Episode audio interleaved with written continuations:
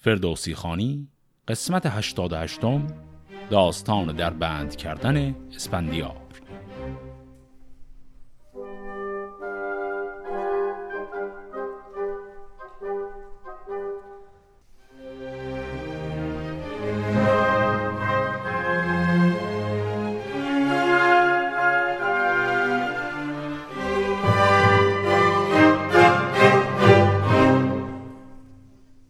قسمت قبل با پیروزی ایرانیان به فرماندهی اسپندیار پسر گشتاس پادشاه ایران علیه لشکر توران که پادشاهش ارجاس بود به پایان رسید.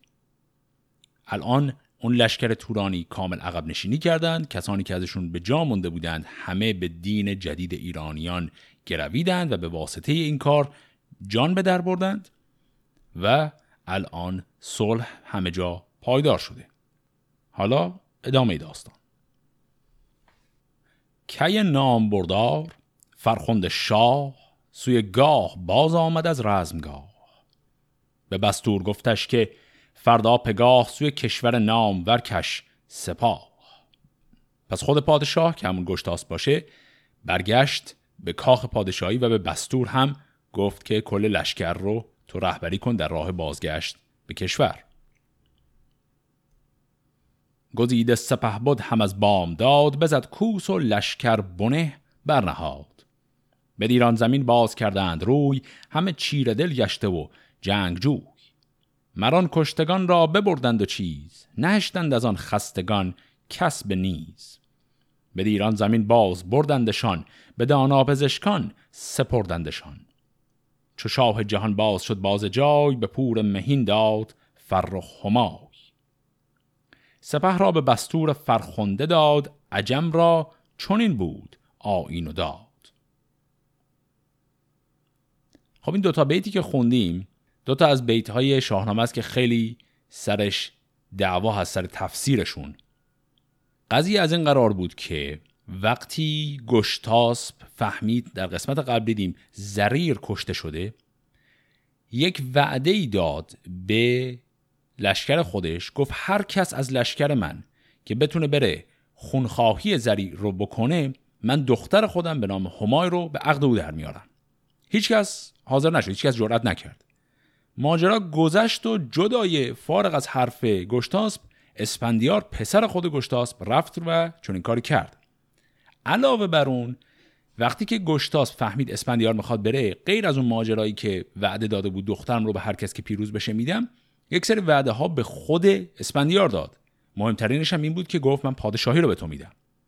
اون موقعی که داشت به اسپندیار این وعده ها رو می‌داد حرفی از اینکه دخترم رو به تو میدم قاعدتا نکرد.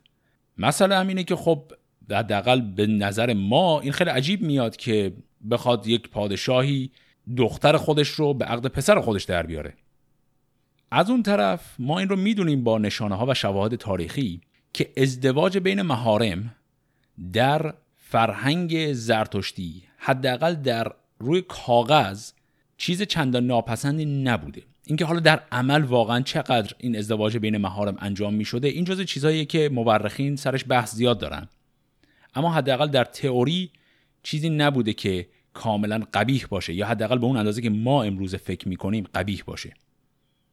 الان این بیتی که خوندیم گفت که وقتی که رسیدن به ایران زمین شاه جهان به پسر خودش به پور مهین خودش فرخ همای رو داد. یعنی همون وعده که داده بود که دخترم رو به عقد هر کس که پیروز بشه در میارم الان دخترش رو داد به پسرش.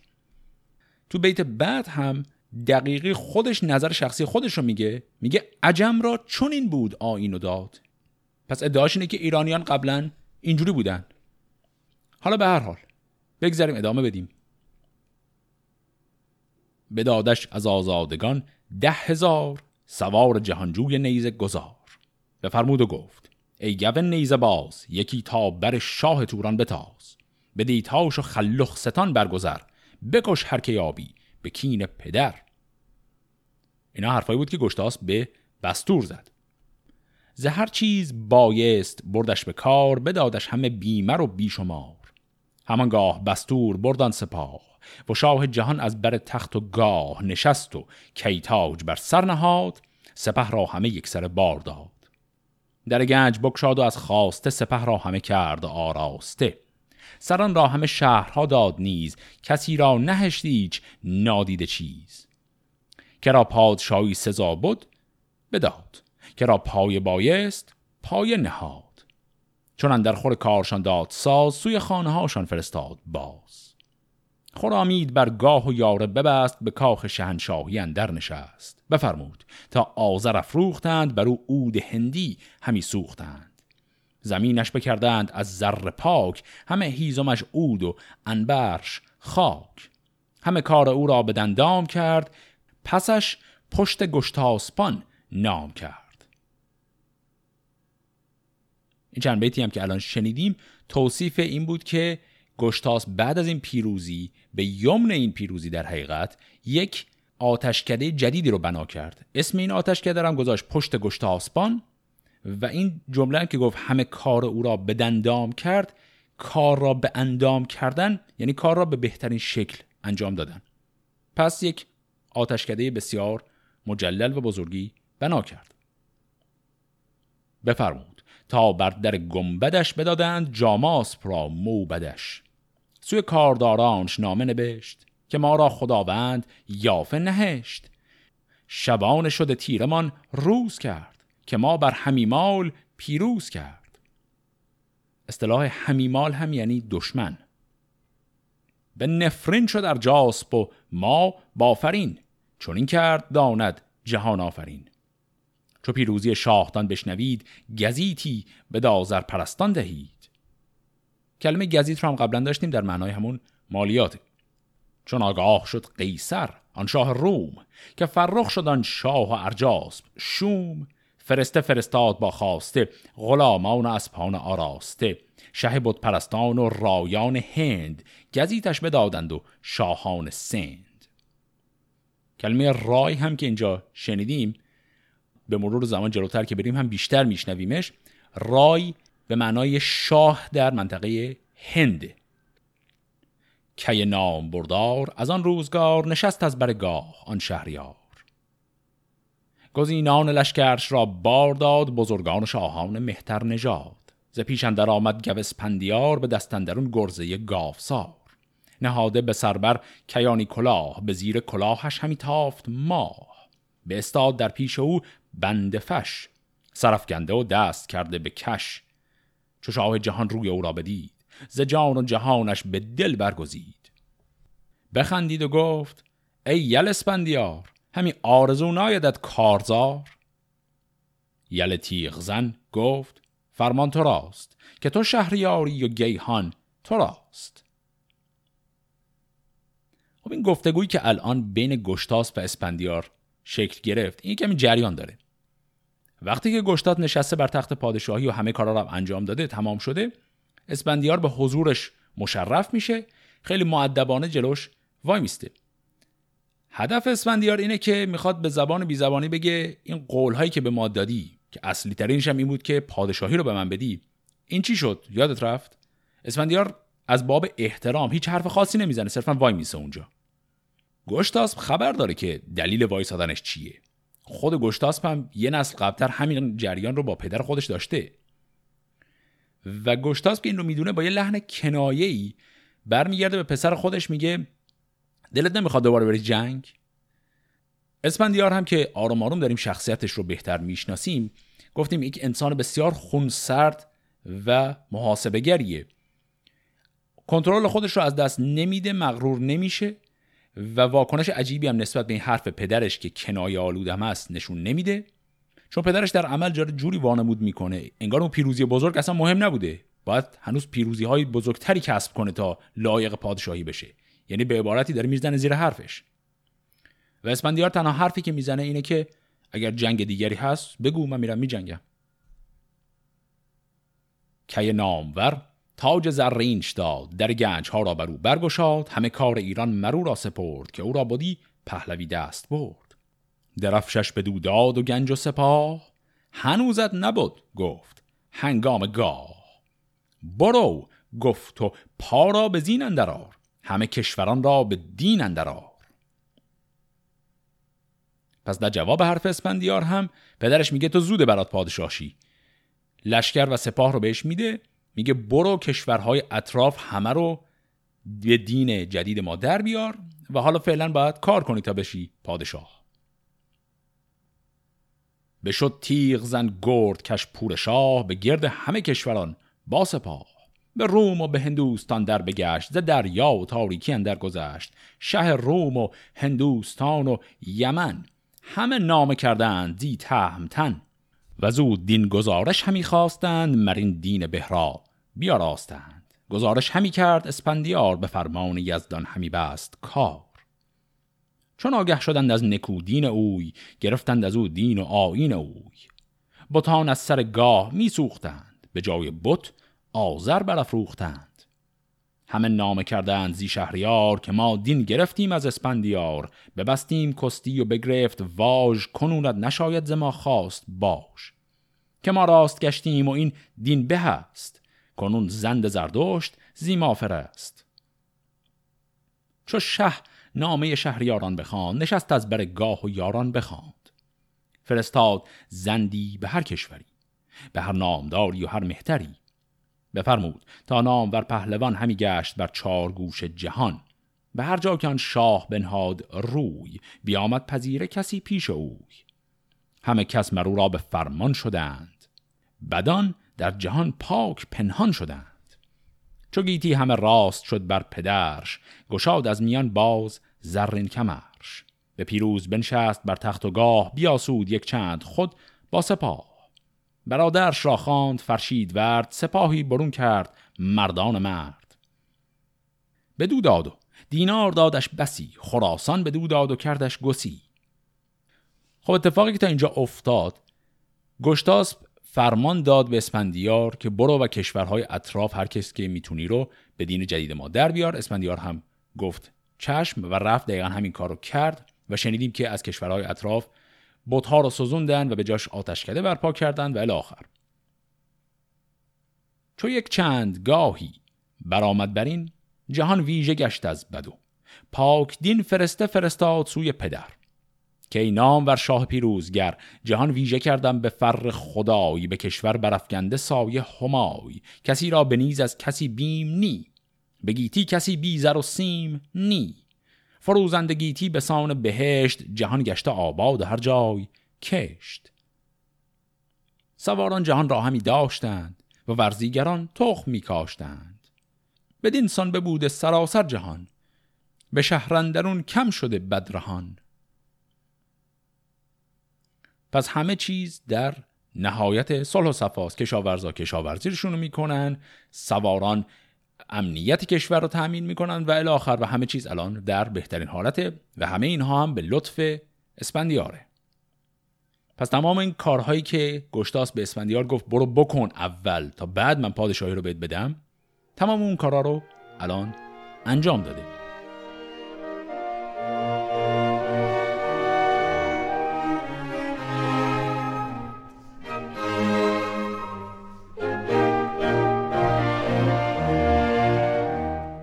یکی روز بنشست کی شهریار به رامش همی خورد با چند یار. یکی سرکشی بود نامش کرزم. گوی نام بردار فرسود رزم. به دلکین همی داشت زسپندیار. ندانم چشان بود از آغاز کار. به هر جای که آواز او آمدی از او زشت گفتی و تعنه زدی. نشسته بود پیش فرخنده شاه رخ از درد زرد و دل از کین تباه. فراز آمد از شاهزاده سخن. نگر تا بداهو چفکند بن. پس یک شخصیت اینجا معرفی شد به نام آقای کرزم از پهلوانان ایران. این آقای کرزم اسمش یه بار دیگه تو همین داستان اومده بود ولی درست اونجا معرفی نشده بود. دو تا قسمت قبلتر جایی که جاماس برای گشتاس پیشبینی جنگ رو می‌کنه گشتاس در پاسخ میگه می‌خوای من اصلا فقط کرزم رو بفرستم جنگ به جای اینکه برادر و پسرم رو که همونجا جاماس بهش میگه این کارو نکن. اونجا اسم کرزم همجوری اومد. اینجا تازه الان معرفی داره میشه. و ویژگی این آقای کرزم هم اینه که به دلایلی که اصلا معلوم نیست چیه ایشون کینه اسپندیار رو به دل داره و کلا بدش میاد از اسپندیار الان نشستن در این مجلس میگساری و اسم اسپندیار اومده وسط و آقای کرزم می‌خواد بدگویی تنزنی رو شروع کنه. حوازی یکی دست بر دست زد. چو دشمن بود گفت فرزند بد فرازش نباید کشیدن به بیش. چون این گفت آن موبد راست کیش که چون پور با سهم و مهتر شود از او باب را روز بدتر شود. رهی که از خداوند سر برکشید از انداز برتر به باید برید. چون از رازدار این شنیدم نخواست نیامد مرا این گمانی درست. جهاندار گفت این سخن چیست باز؟ خداوند این راز که؟ وین چه راز؟ کیان شاه را گفت که راست گوی که این راز گفتن کنون نیست روی. سر شهریاران توهی کرد جای فریبنده را گفت نزد من آی بگوی این همه سر به سر پیش من نهان چیست راز بدندیش من؟ کرزم بداهوش گفت از خرد نباید جزان چیز کن در خورد. مرا شاه کرد از جهان بینیاز سزد گر بدارم بد از شاه باز. ندارم من از شاه خود باز پند وگر چی مرو را نیاید پسند. ندارم به هر گونه از شاه راز. وگر چی نخواهد ز من؟ گفت باز که اگر راز گویم شو او نشنود به از راز که از دلش پنهان شود. بدان ای جهاندار که اسپندیار بسیچت همی رزم را روی کار. بسی لشکر آمد به نزدیک اوی همه خود سوی او نهادند روی. بران است اکنون که بندد تو را. به شاهی همی بد پسندد تو را. تو را گر به دست آورید و ببست کند مرجهان را همه زیر دست. تو دانی که آن است اسپندیار که او را به رزمندرون نیست یار. چون او حلقه کردن کمند بتاب پذیره نیارد شدن آفتاب. من آنچه شنیدم بگفتم راست. تو بهدان کنون رای و فرمان تو راست. پس این آقای کرزم اول گشتاسپ رو مشکوک کرد. اول گفت منی که راضی دارم ولی ها رو روم نمیشه بگم. حالا بذار بعدن بگیم. کاری کرد که گشتاسپ هی تقاضا کنه که حالا حتما بگو برام چیه. و بعد هم این جریان رو دروغ رو از خودش ساخت که گفت اسپندیاری که لشکری داره جمع می‌کنه به عبارت امروزیش یه کودتای علیهت می‌خواد راه بندازه و با این لشکرش می‌خواد تو رو به بند کنه و خودش بشه پادشاه. چو با شاه ایران کرزمین براند که یه نام بردار خیره بماند. چون این گفت هرگز که دیدین شگفت دوژم گشت و از پور کینه گرفت. نخورد هیچ می نیز و رامش نکرد. ابی بزم بنشست با باد سرد از اندیشگان نامدان شبش خواب از اسپندیارش گرفته شتاب. چون از کوه ساران سپیده دمید فروغ ستاره ببود ناپدید. به خاندان جهان دیده جاماس را که دستور مه بود گشتاس را بدو گفت رو نزد اسپندیار مرو را بخوان زود پیش منار بگویش که برخیز و پیش من آی چون نام بخوانی زمانی مپای. که کاری بزرگ است پیش اندرا تو با ای همه ای مه کشورا. کنونو همی مرد تو را بایدا که بی تو همی کار برنایدا. پس گشتاسب وزیر خودش جاماسپ رو معمور کرد که برو و سریع اسفندیار رو بیار. بهش بگو که یک ماجرای بسیار ضروری پیش اومده. آب دستت از بذار و پاشو بیا. نبشتش یکی نامه استوار که این ور فرخ اسپندیار فرستادم این پیر جاماسپ را که او پیش دیده است لحراسپ را چون او را ببینی میان را ببند ابا او بیا بر سطور نوند اگر خفته ای زود برجه به پای وگر خود به پایی زمانی مپای. خردمند شد نامه شاه برد به تازند کوه و بیابان سپرد. بدان روزگار اندر اسپندیار به دشتن درون بود بهر شکار. از آن دشت آواز کردش کسی که جاماس را کرد خسرو گسی. چون آن بانگ بشنیدش آمد شگفت. بپیچید و خندیدن اندر گرفت. پسر بود مرو را گزیده چهار. همه خوب روی و نبرد سوار. یکی نام بهمن دگر مهرنوش. سیوم نام او آزرفروز نوش. چهارمش را نام نوش آزرا نهادی کجا گنبد آزرا پس فهمیدیم وقتی جاماس داره میاد اسپندیار مشغول شکاره. و اینجا این اطلاعات رو هم به ما داد که اسپندیار چهار تا پسر داره.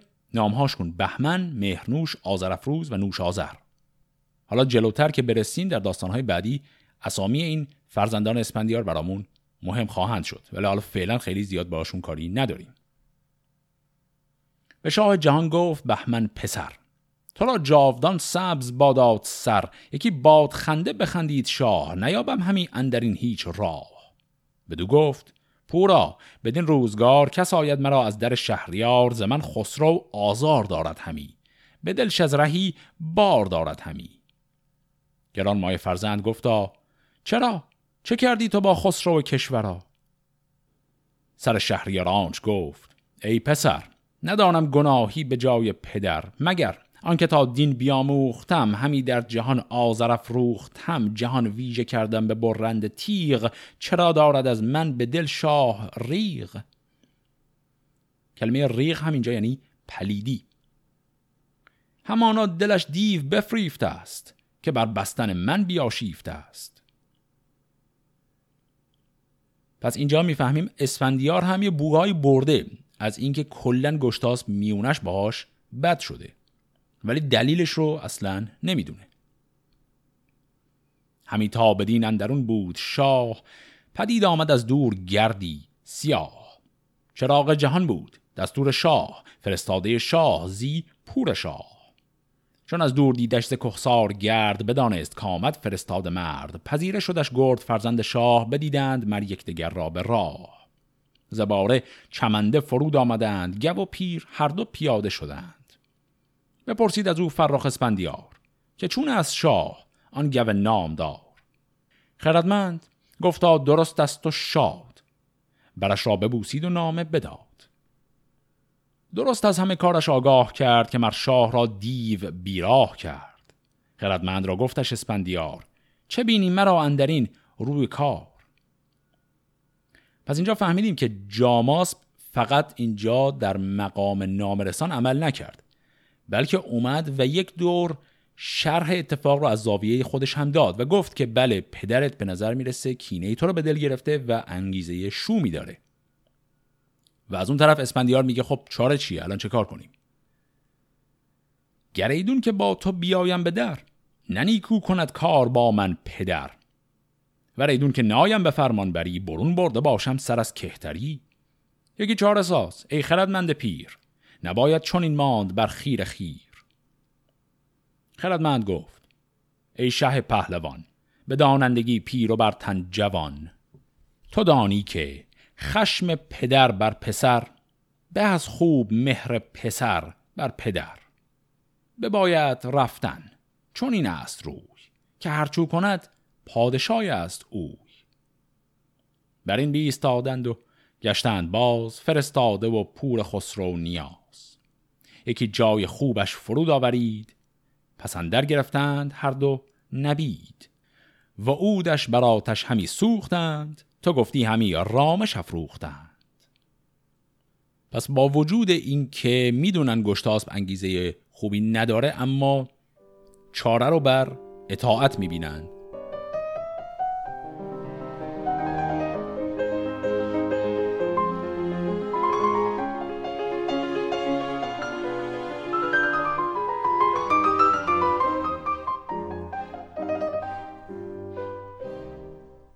دگر روز بنشست بر تخت خیش و دیوان و لشکر بیاورد پیش. همه لشکرش را به بهمن سپرد و آنجا خرامید با چند گرد. بیامد به درگاه آزاد شاه کمر بسته و برنهاد کلاه. چون آگاه شد شاه که آمد پسر کلاه کی برنهاده به سر مهان و کهان را همه خواند پیش و استاش بنهاد در پیش خیش همه موبدان را به کرسی نشاند پس آن خسرو تیغ زن را بخواند. بیامد گو دست کرده دراز به پیش پدر رفت و بردش نماز. به استاد در پیش او بند فش سرفگنده و دست کرده به کش. شه خسروان گفت با موبدان بدان زاد مردان و اسپهبدان چه گویید؟ گفتا که آزاده اید به سختی همه پرورش داده اید بگیتی کسی را که باشد پسر بدو شاد باشد دل تاجور به هنگام شیرش به دای دهد یکی تاج زرینش بر سر نهد. همی داردش تا شود چیر دست بیا موزدش خوردن و برنشست. بسی رنج بیند گران مای مرد سواری کند شازمود نبرد. چون آزاد زاده به مردی رسد چون چون زر از کان به زردی رسد. مرو را بجویند جویندگان و او بیشت گویند گویندگان. سواری شود نیک پیروز رزم سر انجمنها به رزم و به بزم. چون نیرو گرد برکشد یار و شاخ پدر پیر گشته نشسته به کاخ. جهان را کند یک سر زو توهی نباشد سزاوار تخت مهی. ندارد پدر جز یکی تاج و تخت. نشسته به دیوان نگهبان رخت پسر را جهان و درفش و سپاه پدر را یکی تاج زرین و گاه. نباشد بدان پور هم داستان پسندند گردان چون این داستان؟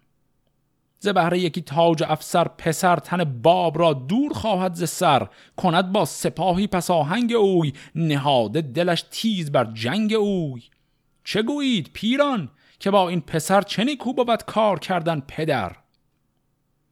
پس کل حرفایی که اینجا گشتاسب در حضور پسرش زد و در حضور درباریان یه دور کلا مرور کرد. بچه‌ای که به دنیا میاد کوچیکه اول بزرگش می‌کنیم با هزار مشقت این بچه رو بالاخره میرسونیمش از آب و گل درش میاریم و الی آخر. حالا که بزرگ شده می‌خواد پدر خودش رو بکشه. و حالا مجازات همچین آدمی چیه؟ گزینانش گفتند که شهریار نیاید خود این هرگزن در شمار. پدر زنده و پور جویای گاه؟ از این خام ترنیز کاری مخواه. جهاندار گفتا که اینک پسر که آهنگ دارد به جای پدر ولیکن مرو را به چوبی زنم که عبرت گرد زوب همه برزنم ببندم چنانش سزاوار پس به بندی که کس را نبسته است کس. پسر گفت که شاه آزاد خوی مرا مرگ تو کی کند آرزوی؟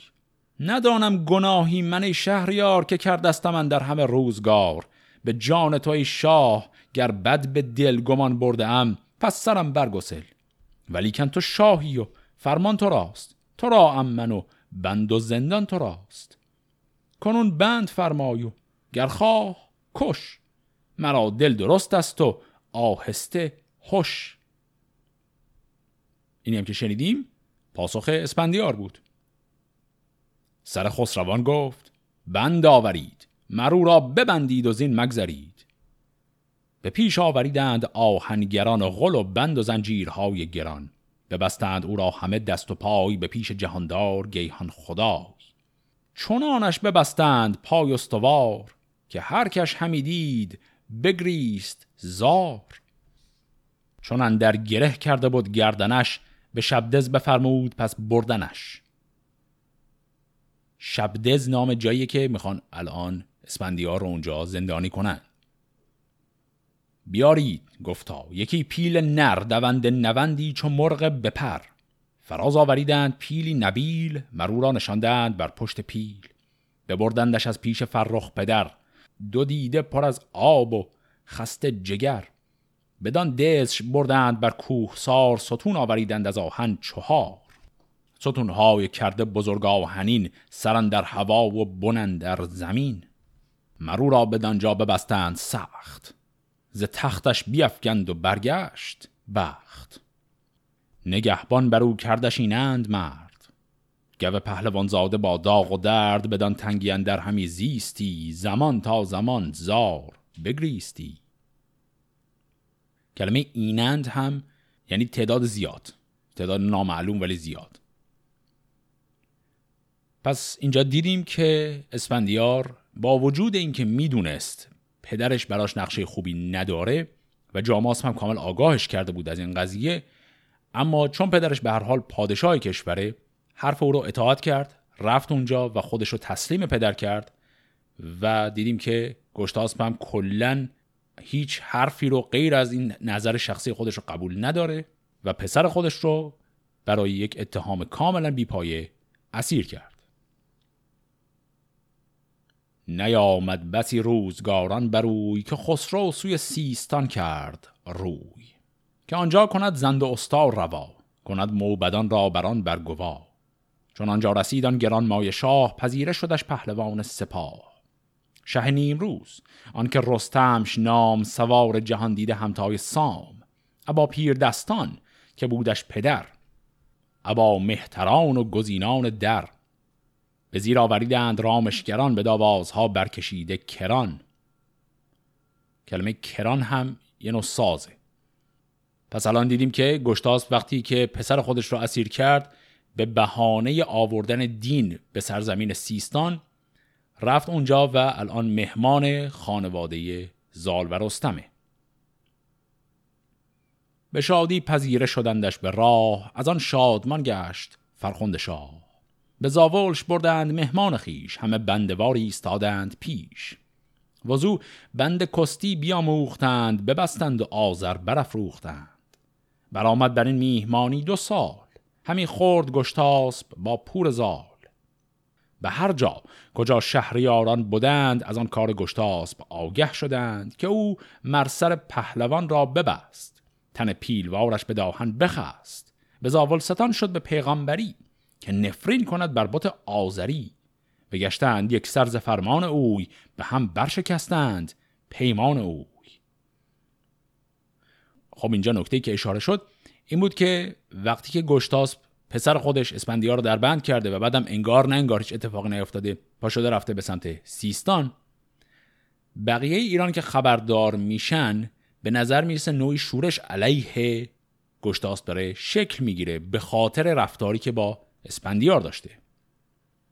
چون آگاهی آمد به بهمن که شاه ببستش مران شیر را بیگناه نبرد گزینان اسپندیار از آنجا برفتند تیماردار. سپه را همه داشتند دست باز به شبدز گرفتند راه دراز. به پیش گو اسپندیار آمدند کیان زادگان شیروار آمدند. پدر را به رامش همی داشتند به زندانش تنها به نگذاشتند پس پسران اسپندیار هم میرن سراغ پدرشون. اما این که بتونن پدر خودشون رو آزاد کنند یا نه این بحث دیگریه. به خاطر که اگر بخوان پدر خودشون رو آزاد کنند دیگه رسما با پادشاه کشور وارد اناد و مبارزه شدن و این جرم خیلی بزرگیه. اما از اون طرف اتفاق دیگری می‌خواد بیفته که کل این داستان رو می‌خواد عوض کنه. و اون هم برگشتن جناب آقای ارجاسبه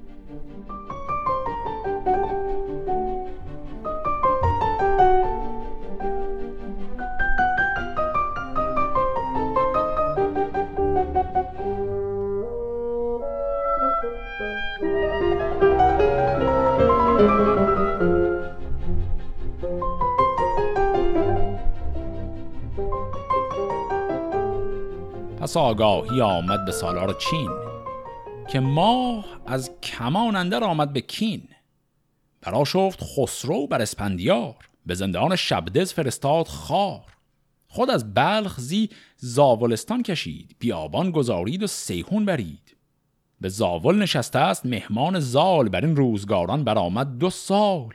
به بلخندرون جز که لحراسب شاه نمانده است از ایرانیان و سپاه. مگر هفتصد مرد آذر پرست همه پیش آذر برآورده دست. جز اینها به بلخندرون نیست کس. از آهنگداران همینند و بس. مگر پاسبانان کاخ همای؟ حالا زود برخیز و چندین مپای. پس خبر می‌رسه به ارجاسب که اون اختلاف خانوادگی داخل کاخ ایران به چنین شکلی رسیده. از اون طرف هم گشتاس ول کرده پایتخت رو که الان بلخ هست و پاشده رفته سیستان و اصلا کلا اونجا اتراق کرده و الان بهترین موقع است برای حمله مجدد. مهان را همه خواند شاه چگل. ابر جنگ لحراسبشان داد دل. بدانید گفتا که گشتاسب شاه سوی نیمروزش سپرده است راه. به زاول نشسته است با لشکرش سواری نه در همه کشورش. کنون است هنگام کین خواستن به باید بسیچید و آراستن. پسرش آن گران مایه اسپندیار به بند گران اندر است استوار. کدام است مردی پژوهید راز که پیماید این ژرف راه دراز؟ نراند به راهی چو بیره شود از ایران حراسان و آگه شود. یکی جادویی بود نامش سطوح گزارند راه و نهفته پژوه منم گفت آهسته و راه جوی چه باید همی؟ هرچه باید بگوی. بفرمود و گفتش به دیران خورام نگهبان آتش ببین تا کدام. پس قبل از اینکه ارجاسب حمله اصلی رو شروع کنه می‌خواد یک جاسوسی بفرسته داخل خاک ایران که بفهمه الان اولا این اخباری که شنیده واقعا درسته و بعدم کلا الان کی به کیه اونجا. و کسی که می‌خواد این کار رو انجام بده فردیه به نام آقای سطوح. پژوهنده راز پیمود راه به بلخ گزین شد کجا کاخ شاه. ندیدند در او شاه گشتاسپ را پرستندگان دید و لحراسپ را. بشد همچنان پیش خاقان بگفت به رخ پیش او مرزمین را برفت. چون ارجاسب آگاه شد شاد گشت از اندوه دیرینه آزاد گشت. سران را همه خواند و گفتا روید سپاه پراگنده گرد آورید. برفتند گردان لشکر همه به کوه و بیابان و جای رمه. دو باز خواندند لشکرش را گزیده سواران کشورش را. پس الان دیدیم اینجا که ارجاسب حالا که اطلاعاتش از وضعیت ایران هم کامل شده لشکر خودش رو آماده کرده برای یک حمله مجدد به ایران. اونم در حالی که سردار بزرگ لشکر ایران به دست پدر خودش اسیر شده و پدرش هم که شاه ایران باشه پایتخت رو ول کرده رفته. نبرد مجددی که شکل خواهد گرفت بین ایرانیان و تورانیان و ماجرای وضعیتی که برای اسپندیار قرار پیش بیاد اینها رو در قسمت هفته آینده با هم می‌خونیم. نکته دیگری هم که مونده الان ما به انتهای قسمتی از شاهنامه رسیدیم که دقیقی سروده بود. این بیت آخری که من خوندم آخرین بیتی بود که ما از دقیقی داشتیم و از قسمت هفته آینده ما دوباره برمیگردیم به فردوسی. قسمت هفته آینده جایی که فردوسی درباره انگیزه خودش از آوردن شعر دقیقی فارغ از اون رؤیایی که اول دیده بود انگیزه دقیق و واقعی خودش رو اونجا می‌خواد توضیح بده. و وقتی اون توضیح رو بخونیم من هم چند دقیقه رو صرف این خواهم کرد که درباره شباهت ها و تفاوت های بین فردوسی و دقیقی کمی حرف بزنیم. این هم میمونه برای شروع قسمت هفته بعد. فعلا خدا نگهدار.